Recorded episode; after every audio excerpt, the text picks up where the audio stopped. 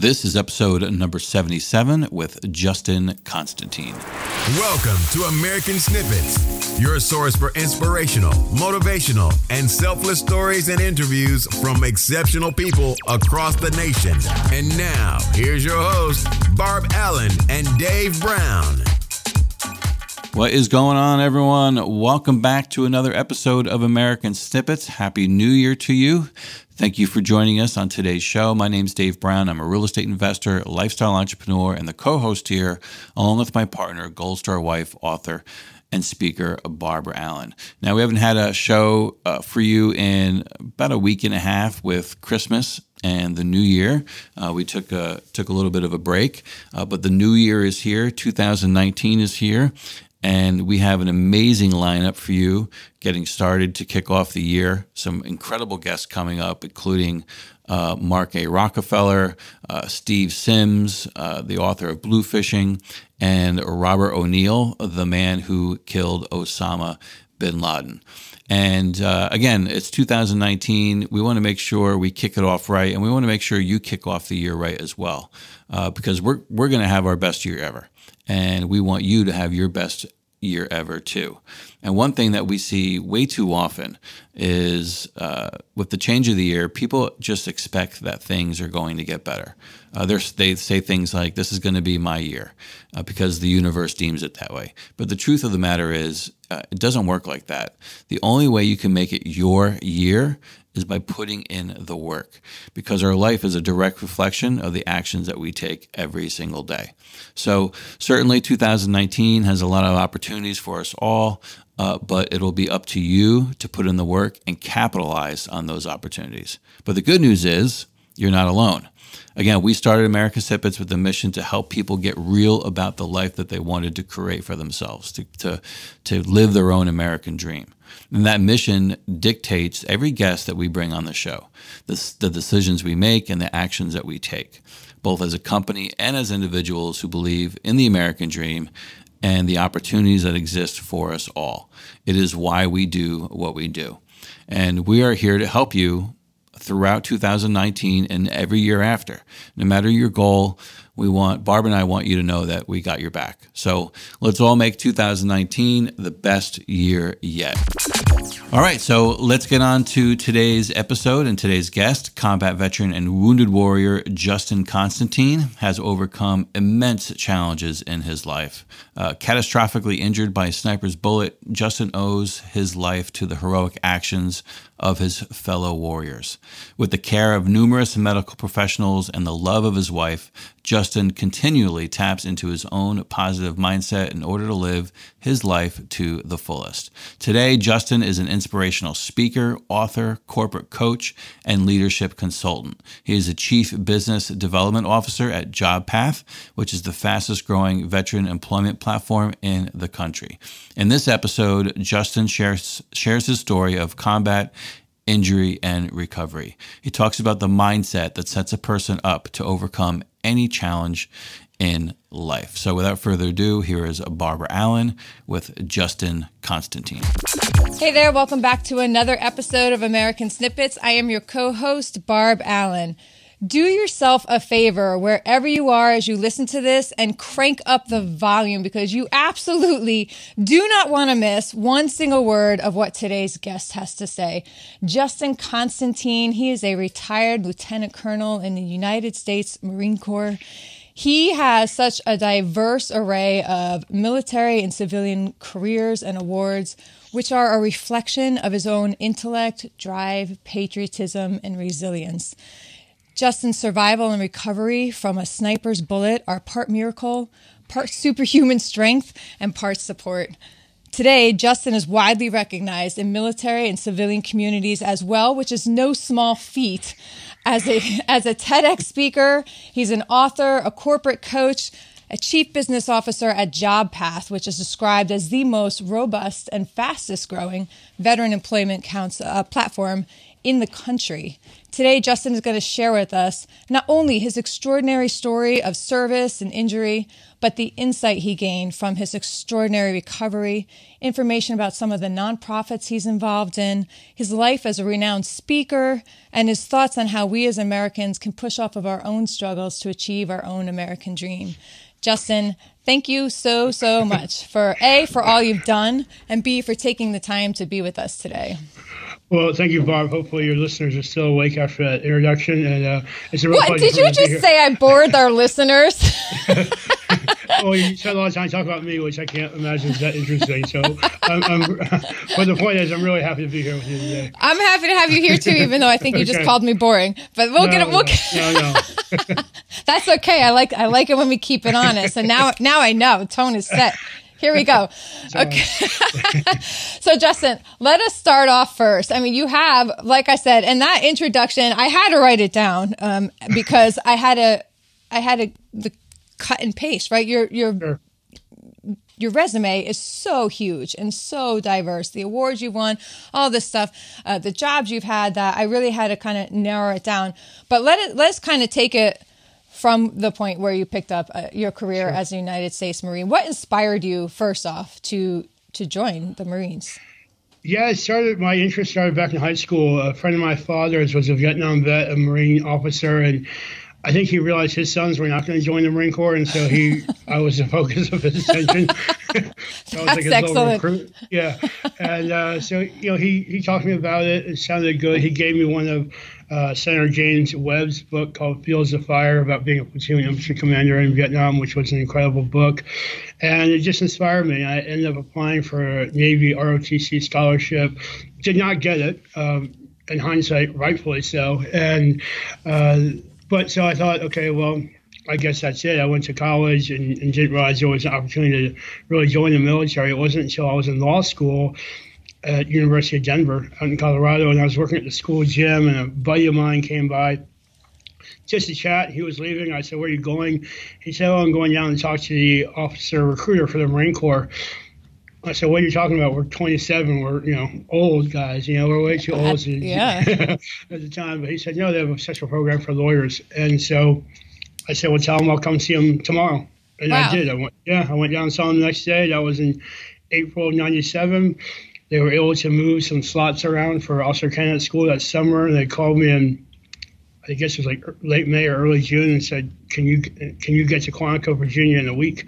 And I said, sure. And I packed my car and canceled my summer job and drove across Oh, my God. Yeah. All right. And so, then, right there in that little clip, A, I want to go back. I have to ask, why do you say you rightfully so were not awarded that ROTC oh, scholarship? You know, I lived in Northern Virginia. It's a very competitive area. There's yep. tons. Yeah. So, I mean, I had a regular GPA, like know, right. three three or something like that. You know, it's very competitive, uh, um, and so that, that's why I say that. Okay. Just, uh, um, and then, so you have a you have a career as an attorney. Like law school yeah. is that's like that. You know, that's no casual commitment, right? like to go yeah. through to go through law school, but you're willing then to step away from that full time civilian career at, in law that you just studied and went through all those years to gain to apply to the military? Yeah, so I was in, I was in law school. So law school is, you know, if you're going full time, it's three years long. This was towards the end of my second year. So the summer after okay. my second year, I went to Quantico, went to Officer Candidate School, was commissioned as an officer, came back and finished my last year um, of law school, and so I came into the Marine Corps as a lawyer. Wow, and so. Yeah, as a JAG officer, which is something else. At another point, I'm gonna pick your brain apart from my own okay. experience. okay. Maybe on, on another like off, you know sure. off interview conversation. I'd love to. Um, so now you're in the Marine Corps and you are deployed. Well, um, not not quite. I on active duty, I served as a criminal defense counsel in Okinawa, Japan, right. and then as a criminal prosecutor for about four years at Camp Pendleton. So that was my active duty time. I left active duty in 04 as a captain. So I had tons of great trial work. You know, really enjoyed my time. Uh, and it wasn't until I joined the reserve the next year in 05 in DC again with a uh, it was actually a group of lawyers who teach the law of war in Geneva Convention to uh, Marines who were deploying to Iraq and Afghanistan so they know what they could and could not do there. And then in the in the spring of 2006, I volunteered to transfer to a different unit that was going to deploy. Okay. Uh, so I did not deploy as a lawyer. I was there as a civil affairs team leader. Right. Okay. So now you're over there. So tell us first, yep. like, what are some of the cases that you would handle, like when you were in Okinawa and, yeah. and all that? What are some? Because not a lot of people.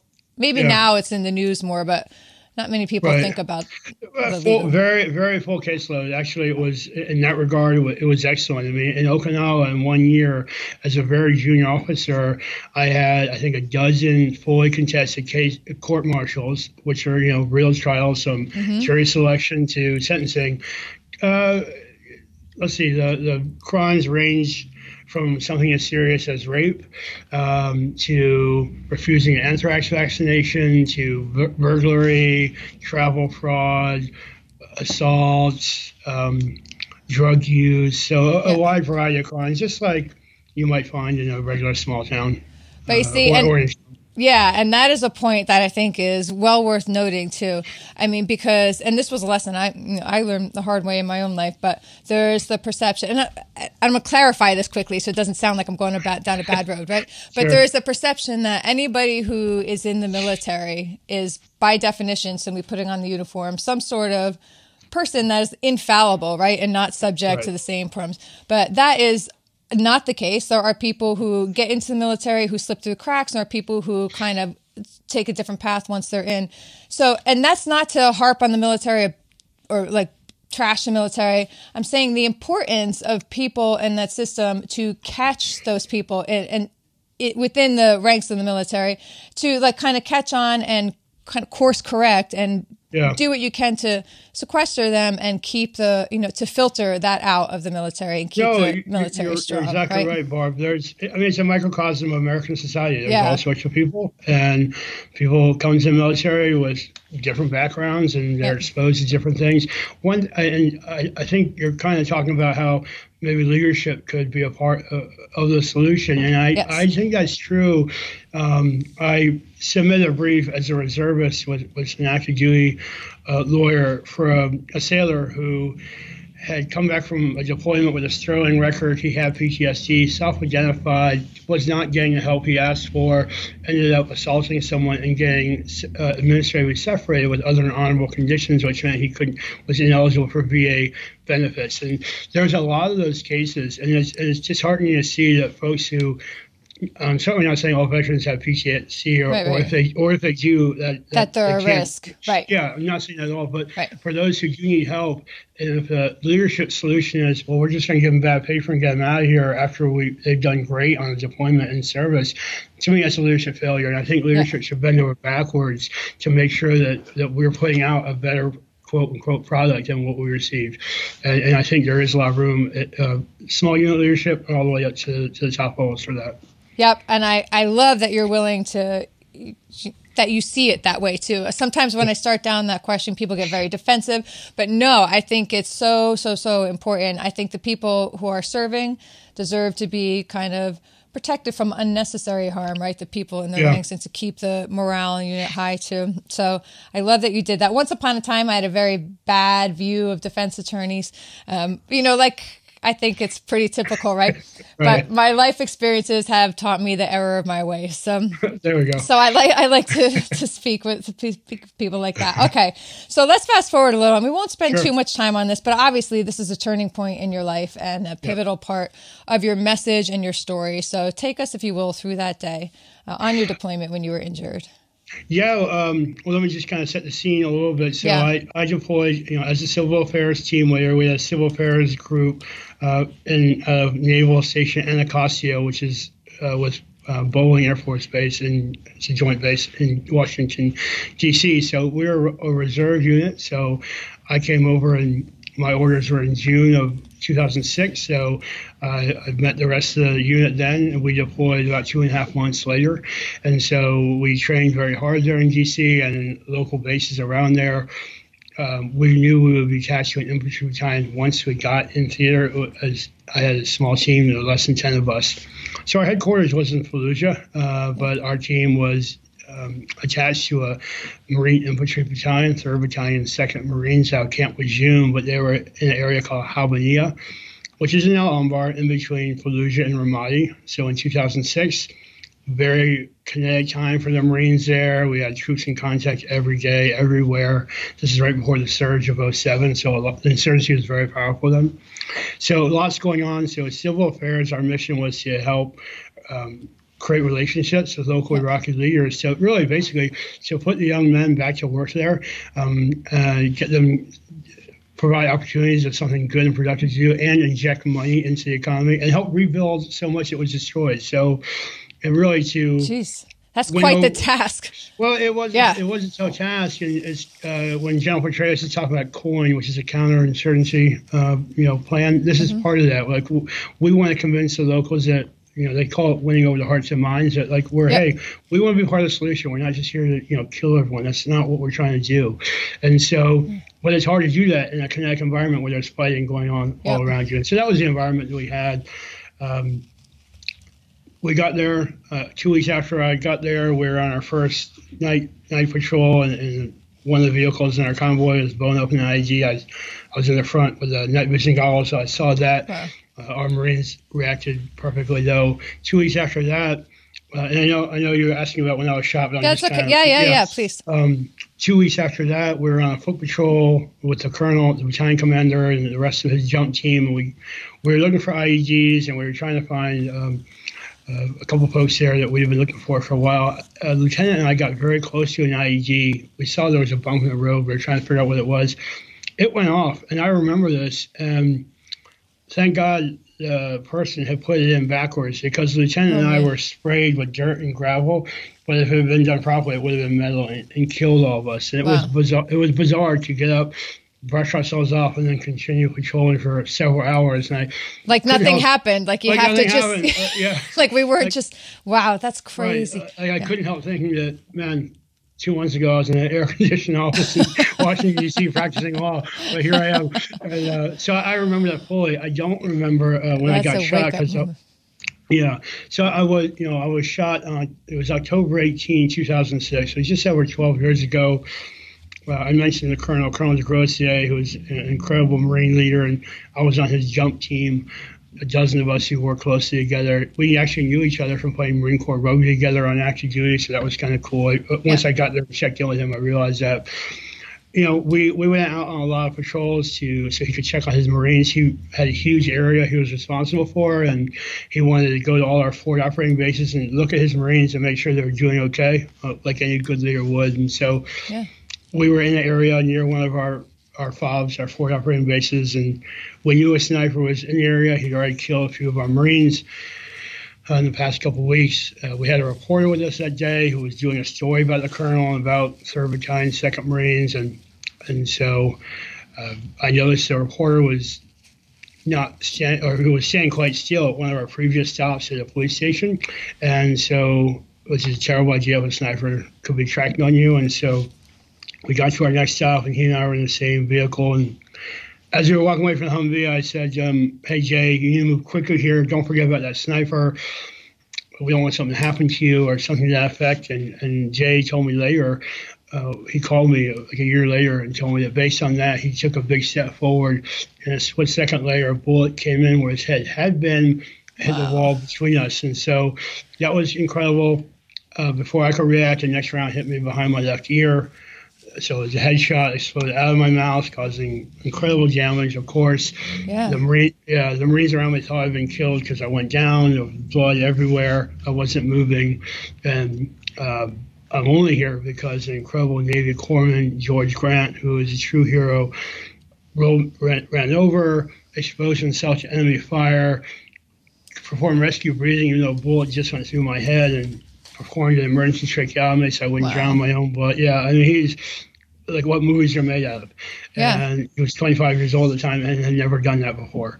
So he's wow. he's incredible. He was able to keep me alive, and then he and the colonel, the rest of the Marines, in particular, Corporal Jordan Bueller, a 21 year old Marine. Who put his own life on the line and drove us at a high, uh, high speed down roads with IEDs on them. If we hit one, he would have died he put his own life on the line for me too, and got me to the aid station so then they could operate. Uh, wow. On me. Yeah. So just incredible. 21 and 25 Yeah, years old. Exactly. That's like I look back at what I was doing when I was that age. It wasn't anything like that. I'll tell you that. no, heck no. Are you in touch with that? Like, have you ever Oh, yeah, been in touch sure. with them afterwards? Very close with George the corpsman um, constantly, um, and Jordan Bueller several times a year we touch base, That's great. What an and the Colonel as well. Colonel George there as well. We I've helped him with some fundraising for his nonprofit, and, and I keep in touch with him as well.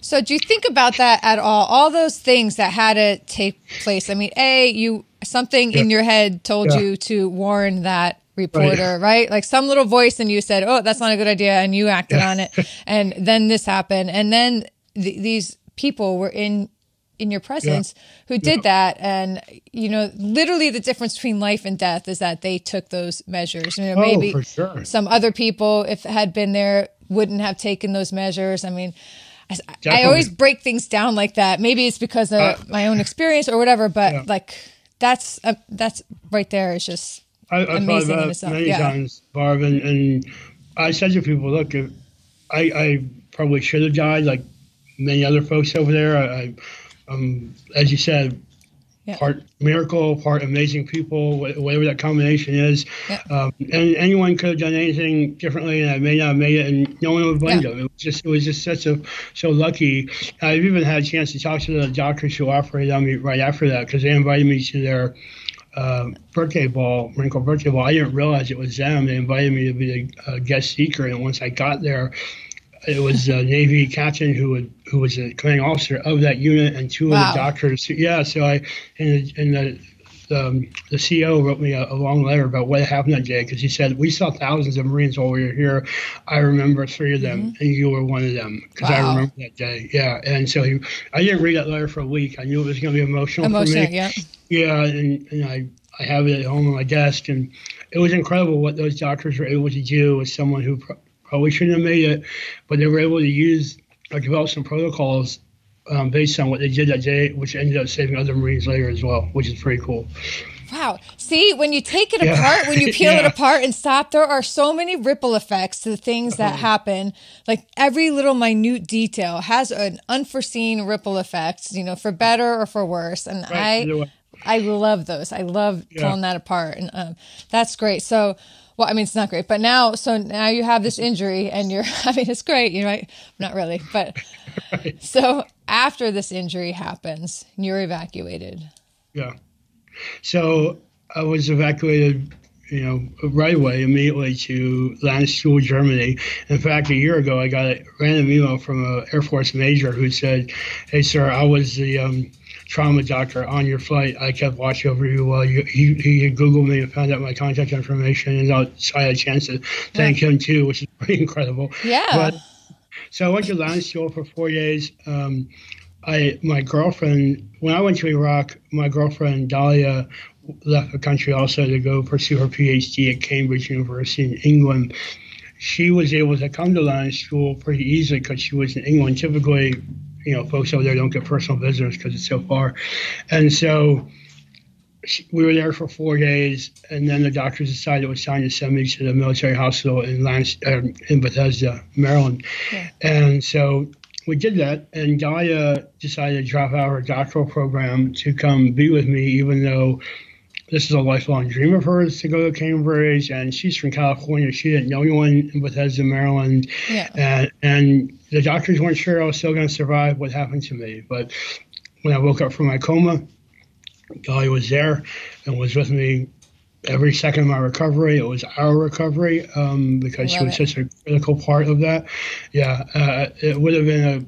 If I had a recovery, it would have been completely different if she weren't there, and I and I know that's true because I saw many other wounded warriors in the hospital who were going through the same things who did not have that kind of support, Yeah. and it's a very different result. Yeah. Well, I mean, you were also a lifelong dream of hers, right? So she simply selected the dream. Yes, I, I, I told her you don't have to be, you don't have to be here. You didn't sign up for this, and Uh-huh. if, if she could have punched me in the head without really damaging me, I think she would have. saying that. But yeah, to her, she said it was a no-brainer to come be with, be with me, and then I ended up proposing to her a year later, and then we got married in 2008. It's it's been incredible, and um, she's still a big part. I mean, I still need support on things, yeah. and, and that's what I turn to. Yep. Well, I mean, to be fair, every man needs support from a strong woman. you know, yeah, I agree. I had no problem. I often get hit, you know, yelled at when I say them. I like to joke around, right? But we yeah. all we all need support in our in our own ways. Sure. Having that that person who believes in you and you can ride each other's ups and downs and pull That's each right. other up and down. It's a it's a gift. It is a huge gift, and I'm glad you guys both have that in your lives. I mean, I mean the hospital can be, and, and there's many other challenges in life, but mine was in the hospital, and that that can be a very lonely place when people leave and go home and the mm-hmm. visitors, mm-hmm. you know, after six o'clock at night and when you're just, you know, lying on a bed thinking this is what life is going to be like. You know, I, am horribly disfigured. I, I can't eat. I can't do anything on my own. What, you know, three months ago, I was completely different. You What's yeah. you know, yeah, so, like four months ago, you were in that air conditioned office. That's right. That's right. and now you're back. Yeah, that's yeah. wild. So those the injuries when you yeah tell tell people what what those injuries were. So yeah, so uh, my first surgery there was uh, I think 18 hours long, and wow. they took a bone out of my leg, one of my legs, to reconstruct my lower jaw. Uh, ultimately, so I had a number of major surgeries like that. Now I've had over two dozen facial reconstructive surgeries, and they took bones, up taking bones from both legs to rebuild my upper and lower jaws. And so I lost most of my teeth. I have bottom dentures now, but lost most of my teeth, of my tongue. I really can't see out my left eye, just a tiny bit, but not not really at all. Um, so, so, and I have post-traumatic stress and a traumatic brain injury. So I, am limited in a number of ways on what I could do before. Like I can't run anymore, but I can swim. I, I can do other cardio. I can lift weights. Uh, I, I went to counseling for post-traumatic stress for a year and a half, one-on-one counseling with a psychologist uh, weekly. So 18 months of that, which was a huge part of my recovery. I really encourage other folks to do the same, not just veterans, uh, anyone anyway, who's, right. yeah, I mean, frankly, veterans are who we think of when we think of PTSD, but we're a Oh yeah, there's a lot of people. The, majority of people, yeah. it's from car crashes and assault right. and mm-hmm. natural disasters, and you know, growing up in a rough neighborhood, and, and, so the numbers are staggering when you compare veterans to civilians with PTSD. But anyway, um, yeah. so going to that was a big part of my recovery, and and really just so much of recovery I have found is about mindset and yeah. and choosing what path you want to have on life and who you want to be around and how you're going to spend your time and control focusing on what you can control. We can't control a lot, but we can control what goes on in, in our head, yep. and we can control how we spend our time. And so, those of um, spending time with Dahlia and figuring out life goals and five year and ten year goals and how we want to spend yeah. our time. That's all a big part of recovery. It is. And I love, you have a lot of great messages in your talks and, and all this. But um, one thing that I have heard you say is that, you know, because a lot of times people will realize like something catastrophic happens to them. For me, yeah. it was the death of my husband. For you, it was your injury. For somebody yeah. else, it was somebody else, right? And that causes you to kind of take stock in your life. And a lot of times people will change and either come to realize some sort of strength within them or positive nature yeah. or turn bitter. But what I thought was so interesting, you are among very, I, I don't know that I've heard anybody else specifically point this out that that you were you make it a point to note that you and Dahlia you were positive from the start. So this positivity yeah. within you it isn't a result of that. Rather, it just survived the you know the the trauma and tragedy that you guys went through. That positivity was not a casualty of it, and I I love that you point that out. Um, and uh, how did you maintain so going into it with that positive mindset? And I want touch on this a little. It, I wish I had gone into my own life with that mindset. Like, I can survive yeah. this, I can survive that. When I lost my husband, I had literally said to him, Nothing can happen to you because I can't survive without you. I'm not interested in life without you. So yeah. when he was lost, that's the foundation I was yeah. I was leaning on, right? So yeah. you the the importance of having that foundation in your life, whether you've experienced trauma, tragedy, setbacks or not. Talk a minute about the the difference that made and how that helped you all through through that, Sure. having that already? I, I- I think if I had the magic bullet on resilience, the Army and the other branches would Yeah. pay me a lot of money to get everyone up to speed from a good war deployment. No, of but, I'm- course. but but you, you you are right. It didn't start when I was injured, and Yeah. and I think there are a number of factors that were part of my recovery, including I was 37 years old at the time, and I had already left the Marine Corps once. So I, it wasn't like I felt, oh, great, I'm wounded, my career in the military is over, Okay. which was a lot of a big concern for younger wounded warriors. You know, they never envision this happening, and they, think their life is over. Also, um, of course, having Dahlia there, as we said, but also. Um, I've always been pretty optimistic. I have I've never faced trauma like this before, by no means. But I think just being um, also, I hate to say this, but I was treated differently as a senior officer in the hospital. I was a major, and so I was treated with respect that I did not always see with, for instance, my roommate who was a lance corporal, but and and Wow. just being treated well, and, and also and once I went to other hospitals outside the military, I could see how uh, different folks there with different backgrounds are treated, and so I think just being treated well was in the back of my mind as well, and made me feel optimistic. So that's a lesson for others to treat other people well because you never know how it's going to affect Yeah. them. But but also, I think it comes from being. I've had many leadership positions growing up, whether it was class president or rugby captain or whatever it was, and and I, and I try to lead from the front and set an example wherever I go. I do this in my wounded warrior community. I, I try to, and so I think that all part of, and always thinking life is good and life's going to keep getting better. Um, I certainly wasn't walking around that preaching that from the mountaintops, but that was in my mind. You know, I was always pushing, trying to do better and, and experience life in a better way. And so, I think that all wrapped up into the injury, and then I never had suicidal ideations. I, uh, thank goodness, I never, I never had that. I did not stay on the pain medication a minute longer than I needed to. I wanted to get better, and I, in my mind, I always thought, I am. After I got over the shock of what I looked like and, you know, concerns, I thought I'm going to get better. I'm going to do everything the doctors say. I'm going to do everything the, the physical therapists say. I'm going to follow everything to a T, and, and I did that, and here I am now.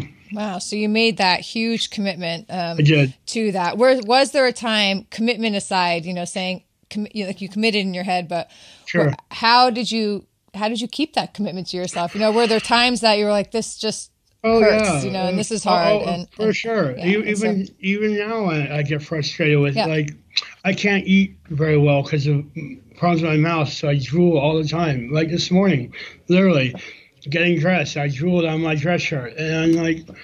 It's been 12 years. I'm tired of this. Yeah. But I thought, Yeah. in the grand scheme of it, I'm so lucky to be here. Others are dealing with a lot worse stuff. I remind myself of that almost daily.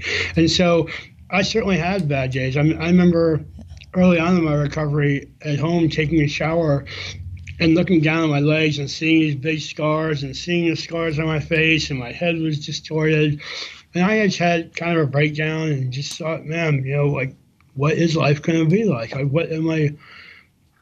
I can't just go play pickup basketball like I did, or go into an office and communicate clearly like I used to, or whatever. And um, I think everyone probably faces those things, but over time, uh, I've, I've pushed myself. I've chosen to not engage in every activity under the sun, but just ones that are important to me. I want to, I want to engage in fewer things and do each of them very well, and that's been a big part of, of my mental recovery as well as seeing. You know, I went to, I stayed in the reserves after I was injured. I went to the Marine Corps Marine Corps Command and Staff College as a reservist, and we had a small class, but that was the uh, there were two of us who were the honor grads in our class, and that was a big uh, milestone in, in, in my mind because I thought I got shot in the head, but here I am still able to compete in, yeah, on- that's mentally. great. Yep. You know, and, and so if we kind of take sight and, and not just immediately move on to the next goal, but appreciate little little steps along the way and, and cherish those. Like when I was in the hospital, walking with a walker, learning to walk again. At first, walking 10 feet to the, my door and back, that was a big deal. And so taking time to celebrate those little steps along the way, that, that really, I think, builds self confidence and makes you push to the next level. Yeah, and thank you for noting that too. And that was something that I wanted to touch on because sometimes people who are trying to push past to achieve some goal or push past some setback, they can feel like if they have a setback, if they have a breakdown for a day, that they can yeah. they can feel like they failed like that that signifies yeah. failure no, but that no is in fact a natural part to recovery and healing and overcoming you have to allow yourself to fail so i'm so glad yeah. that that you said that and shared that because some I, I, hate when people feel like they have to give up because they broke down. It's not weak. You're not weak no, when you break no. down. You lose it. I think it takes strength to acknowledge that you need that time to just, oh, you know what? I'm going to let this happen now. I'm going to just right. go into it. That's right. And so I can get past it. So yeah. I, th- yeah. So thank you for sharing that sure. part as well. So you mentioned quickly then, you, like you had touched on that, and I want to go into it now. Some nonprofits. Uh, you, you, talked about the mentorship that you you include in your oh, nonprofit oh, work, but you are in yeah. fact on the board of several nonprofits nonprofits. Can you take us through yeah, those? Yeah, I'm on the board of. I've been on the board of the Wounded Warrior Project for quite some time. Uh, I'm coming up to my end, my the end. I have like one more year, I think, but maybe it's been like seven or eight. It's been quite a seven or eight years. It's been quite some time, yeah. which uh, has been been very educational. And, and, I started off as a recipient, as a Wounded Warrior, receiving Wounded Warrior Project's um, support. And so when they asked me to join the board, that was pretty Awesome. A pretty big deal. Yeah, yeah. it was a pretty big deal. I feel like I'm helping yeah. in a different position help other wounded warriors. So I'm on the board of Wounded Warrior Project, another group called PsychArmor, uh, which which has a mental health background but does a lot in in the veteran space. Really, not helping veterans per se, but all other folks who are working with veterans, help educate them about veterans and caregivers and, and military spouses, and then. Uh, I actually co-founded a nonprofit three years ago with an Army friend of mine, Scott Davidson, and it's called the Veteran Success Resource Group, okay. because we felt like there are so many nonprofits that came up after 9/11. It's overwhelming yes. if you Google it. And so we thought we need to have hold some events so veteran, transitioning service members and veterans in whatever community. Um, could find out what those local resources are. So we started in Northern Virginia and then up here in New York, where I live we started hosting these events and maybe have like 40 or 50 nonprofits and schools and employers and mentors there, and all free for everyone. And then just have a space veterans can come and walk around, find out, oh, I need something on mental health, or I need a, a loan for my business, or I I'm, i can talk to the VA about GI Bill, or military spouse looking for work, or whatever it was. Wow. Yeah, so we started doing that, and it's grown and grown. Now our events are called Burbiz as in bourbon and business because we have about 20 distilleries Great. that yeah donate uh, lots of uh, adult beverages for our events and we have uh, professional athletes there we have medal of honor recipients there like wow. Clint Romesha is a, a, supports us in a big way. Scott has lots of great connections. We have tons of employers, and they're they're a lot of fun. These events are just build camaraderie. Um, we're having a massive event in April uh, of next year at the MGM Grand at National Harbor. And so oh, yeah, yeah. It, will be a really big Burbiz event, um, our typical two hour networking event. And then there'll be stage time for veteran comedians and veteran uh, musicians to play for the audience as well. And so these, these, not too many events exist like this at this yeah. level. We, we have like three or four hundred folks come to each one of our events, and, and everyone likes them. And, and again, they're they're typically free. That's awesome. So where can somebody go to find out about that? What is the website? Uh, that, that's veteran veteran resource group. Veteran resource group.com. Yeah, okay. and we have a um, you know a big Facebook uh, presence as well. So so that's that's one group, and the last group that I support is called the GI Go Fund and that's gigo.org. And that is a group headquartered here in Newark. And, you know, I, I live in New York, and so this is very close. Mm-hmm. They have national programs. They support, uh, they, they host stand downs to help our homeless veterans. They have toy drives to help needy families uh, around Christmas. But also, what's one that I really like is that they just started their own, or the very first veteran or incubator for veteran businesses in, in New Jersey. Oddly, nothing like that exists. And so they have space, which is sponsored by Panasonic and PSEG and Prudential and, and, other groups as well to have space so veteran entrepreneurs uh, and, and, spouses can come and have space for their businesses. The, the, the organization GI Go org will GI Go Fund will pay for their accounting services and web services what? and legal things Yeah, so they don't have to worry about the things that have nothing to do with their business, you know, so they can just focus on, you know, what's in their wheelhouse. And so that doesn't exist anywhere else either. No, so I, I it like, really doesn't. uh, yeah. I like working with groups that are kind of changing the space uh, and, Yeah. and trying to provide new services. So I'm excited for to see what the GI Go Fund is, is able to do here. That is awesome. And what I love Yeah. about those two is that it is so, there are, like you said, so many nonprofits popping up. Yeah. And I've been in this community for over a decade now, right? And I still don't know all of them. But Yeah, I've, oh, yeah. but I've seen them popping up. But so many of them, and not to take away from what they do, but you know, it's great to have the one day events where you can come celebrate and party and hang out and hike and have some Yeah. wine and do some yoga and all that, right? Yeah. But but then you go home from these events and you're like, well, now what? You know, Now it what? doesn't do anything to push you forward. And sometimes people can get trapped in the cycle of just going to those events and going to these events. So I love that. doubt. I love that what you're doing is like, hey, you get in because of where you've been and what you've done, but now what are you going to do? Like, you know, That's let's right. let's move forward, and that's phenomenal. And so much of the struggle is everything you described in the in the um, GI Go Fund. Those are the things that keep people down. Like it can be frustrating to have to navigate all those complexities and all that. And you're already dealing with so many things like reassimilating to life and family and getting back together. Now you have to learn this whole business. Right. And and so to do that, I would be so curious to follow up on that too and see Yeah. the see the side effects of you know follow your success Sure. stories because I think that's that's phenomenal. And like I said, you know, I've out here all these years and I'm still hearing of new ones. So That's there's right. yeah, there's also people I can link you up with to help get those words out Fantastic, yeah. across the country because this is a newly emerging thing. I know of a few of a handful of people acknowledging the same thing like hey, there's so many of us. Yeah. There's so much overlap. Let's help people find it and get through the noise now. So Right. finding that network and that one chain where people can get the word out, I think was would be Yeah, awesome. because it is a challenge, but you're right. Um, Yeah. You know, our, our community, we take care of our, we take care of our own. It's great to for us to tell each other about what we're doing. I think that's critical, but we also have to, you know, constantly be looking for ways to include other folks who aren't veterans because that's the, that's the vast majority of Americans. So many want to help, they just don't know how to do How to it. do and the it, yes. we can work together, the better. Yep, awesome. So now you, again, part of what you do is you are a, spe- a speaker and you Right. go to venues all over. You go to right. colleges, you go to corporations, you go to private events. Um, tell us, a what? You know, at what point did you say, you know what? I'm going to use my story and I'm going to Yeah. tell like how how did that evolve into it's one thing to like be at a Rotary Club or a community event and say Right. hey tell your story but you know to to evolve Yeah. that into No, for this sure. is what I'm going to real do business. Yeah. Um, you know, I, I continued after I recovered from my injury.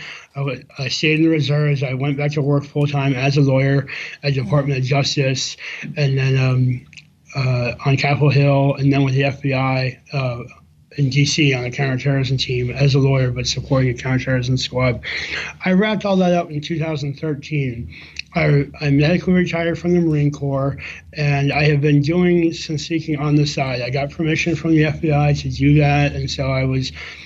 I had been asked by a couple, like you said, Rotary clubs and small groups and Marine Corps birthday Yeah. balls and stuff like that, which Right. is not a business model. right And uh, no so I was like, oh, you know, well, I was pleased that they wanted to hear from me. And Yeah. I have a background as a speaker, as being a trial attorney.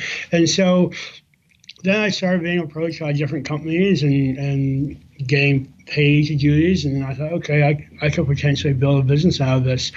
And I did. Uh, one thing I would highlight to entrepreneurs who may be listening is that I, as I said, I built this on the side, so I had my full salary from mm-hmm. my job all the time, and then I waited until I retired from the military, and the medical retirement's the same as a regular retirement, so I started getting paid the next day, and I had VA comp as well, so I had a safety net in case I actually couldn't get business, but I waited and made sure I had things in place. So that was five years ago.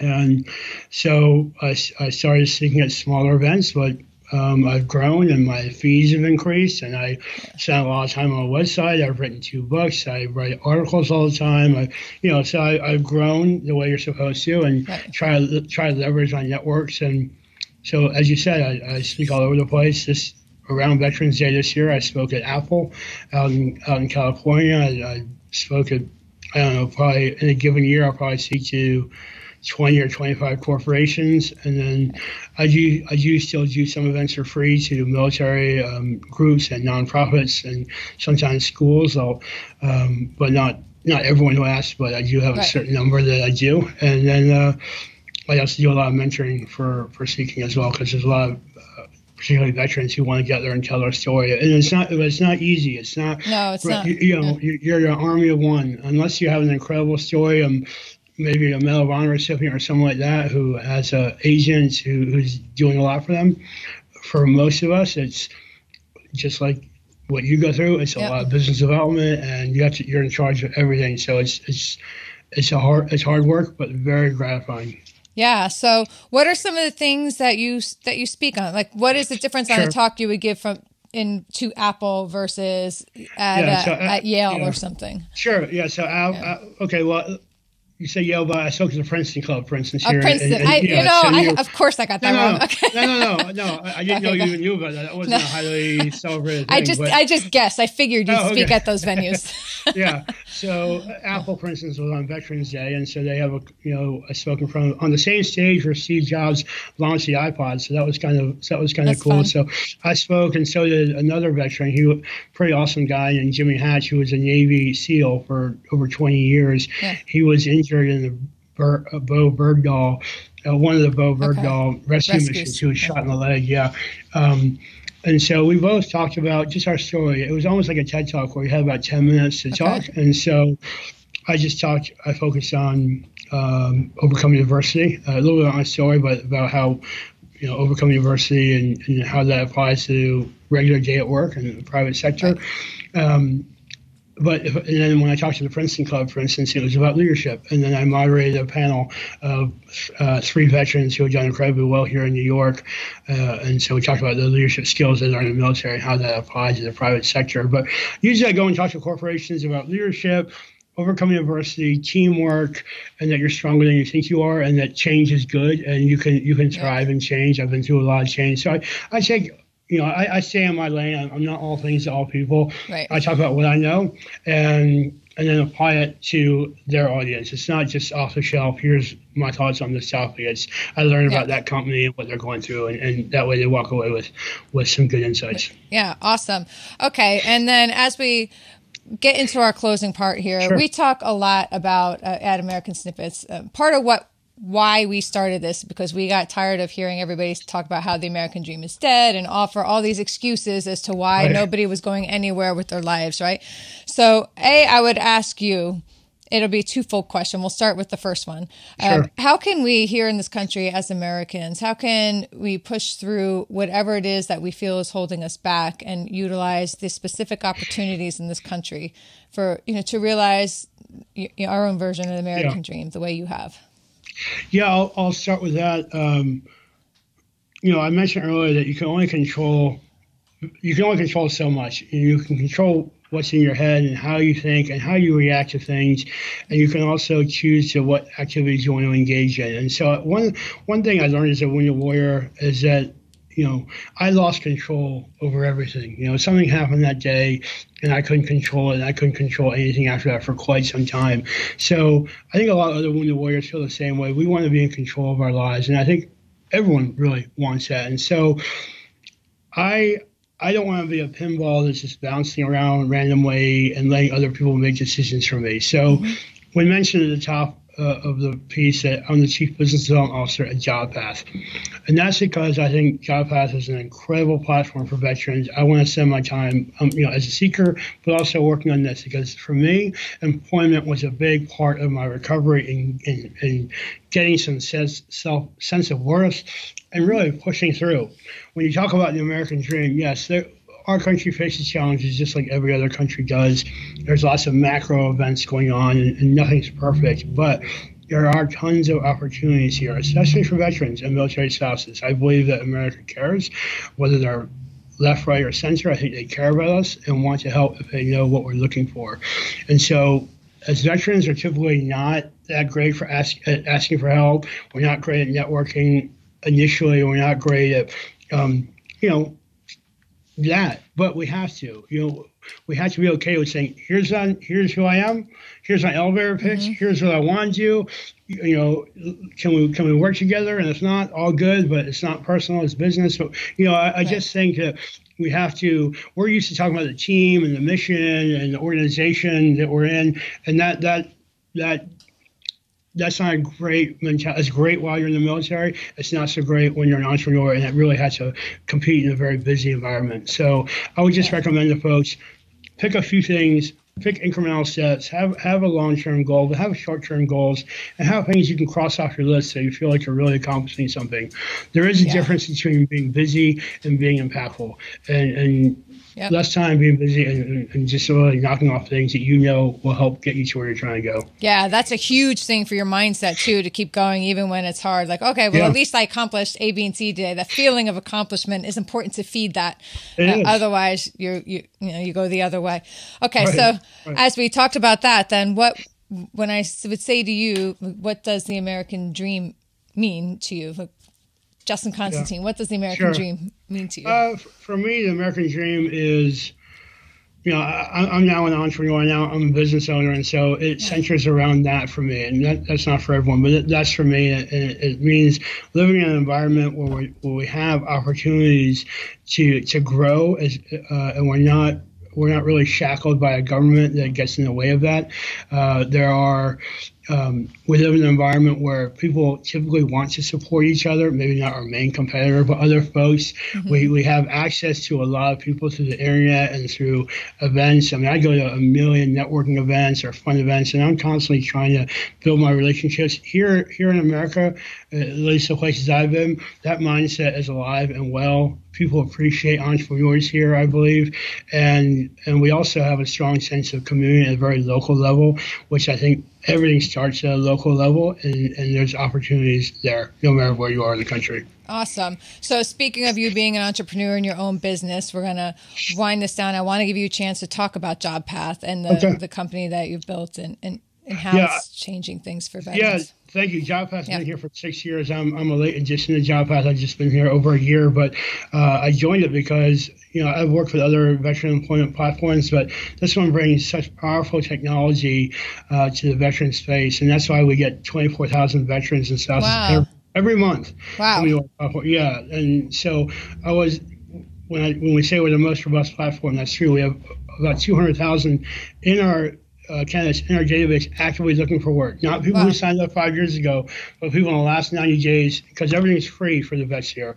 I mean, the companies have to pay, but everything's free for the veterans. So we have over 200 courses they can take to for business skills and life skills to supplement their resume. We have a mentorship portal. They can build their resume. That's very easy to build, and ours is the only site that's guaranteed to work with every company's applicant tracking system, the computers on the back ends, because we work with all of them. A lot of times, veterans are frustrated because they submit a resume and don't hear anything back, and they think, "Oh, well, that company actually doesn't really care about veterans." Mm-hmm. the time, they never got it because they they there's a technology yeah. but because sorry, but because we are a, uh, or a, can you can you see me okay? Yep. Yeah. Okay. Well, because we are a technology platform at our core, we can do. The answer is never no. It's always yes. If a client's like, "Hey, can you build this tool for us?" Yes, we can. So we offer all this stuff for veterans. We offer even more for HR professionals because if they're not happy, if they don't know how to hire veterans, yeah. none of us push forward. So we just launched. I just one last plug. We just launched a partnership with SHRM, which is the Society for Human Resource Management, the largest HR association in the country. Wow. And so, yeah, they have 350,000 individual HR members.